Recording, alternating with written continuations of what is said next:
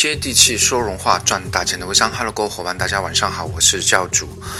如果你觉得我的分享对你有帮助的话，可以关注我的专辑，或者说直接加我的微信幺八八六九二五零，可以跟我一对一的交流，并且有机会进入我们的微商群。我们每周会有两场关于微商的培训和分享。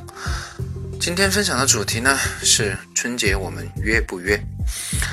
啊，又到了每年春节的这个大的节点哈。对于中国人来说，年永远都是最重要的。但是对于很多从事微商的伙伴，又一个比较头疼的问题哈。又到了面对很多意向代理或者说顾客对你说年后我们再说好不好？这种托词呢不绝于耳，让很多代理都非常的头疼哈。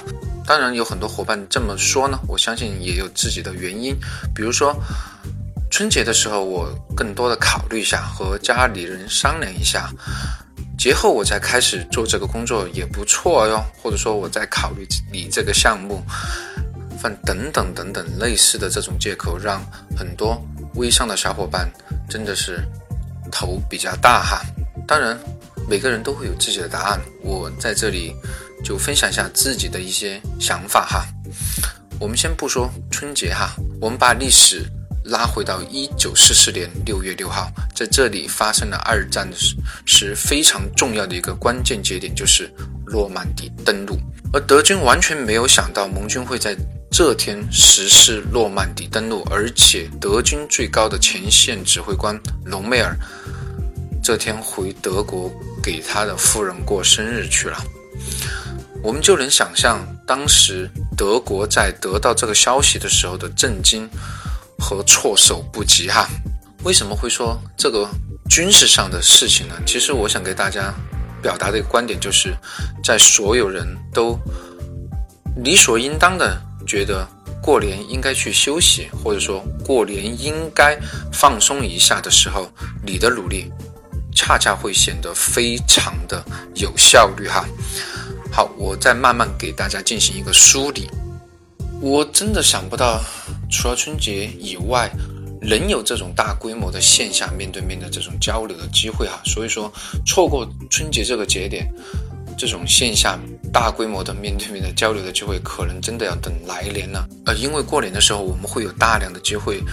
跟我们的亲朋好友，跟我们的伙伴去面对面直接的交流，而且很多亲朋好友、伙伴都会在这个时候去考虑自己来年是否应该有一个新的工作，是否收回钱以后开始一个新的项目，是否应该结束自己不太赚钱的微商项目，开始一个相对来说还比较赚钱的微商项目呢？或者说？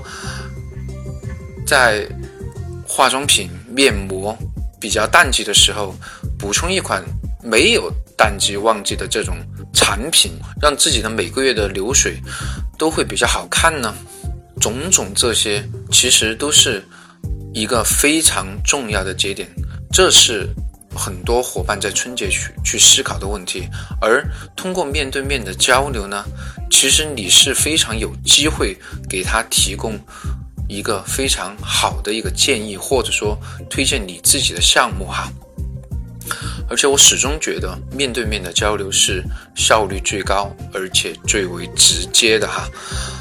呃，当然有些伙伴会说，春节我想出去玩呢，去旅游啊，没问题啊。你出去玩，如果是跟团的话，你也会认识非常多的伙伴。你在这个新的团队里面，其实你就。会非常容易的去介绍你自己的微商项目，难道不是一个非常好的机会吗？啊，当然会有伙伴说，我想用做微商的钱去孝敬一下父母，我想用做微商的钱出去玩一下。其实我想告诉大家的是，如果你把打鱼的工具都拿去变卖了，那以后你的鱼又从哪里来呢？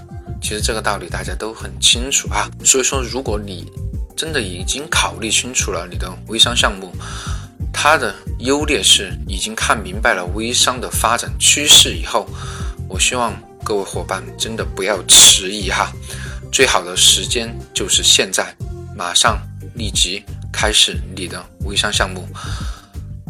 相信你在所有人都在放松的时候，你的业绩会显得分外的亮眼哈。好吧，分享很短，但很精彩。今天的分享就到这里了。如果你觉得我的分享对你有帮助的话，可以直接加我的微信号幺八八六九二五零，我就在这里等你。See you。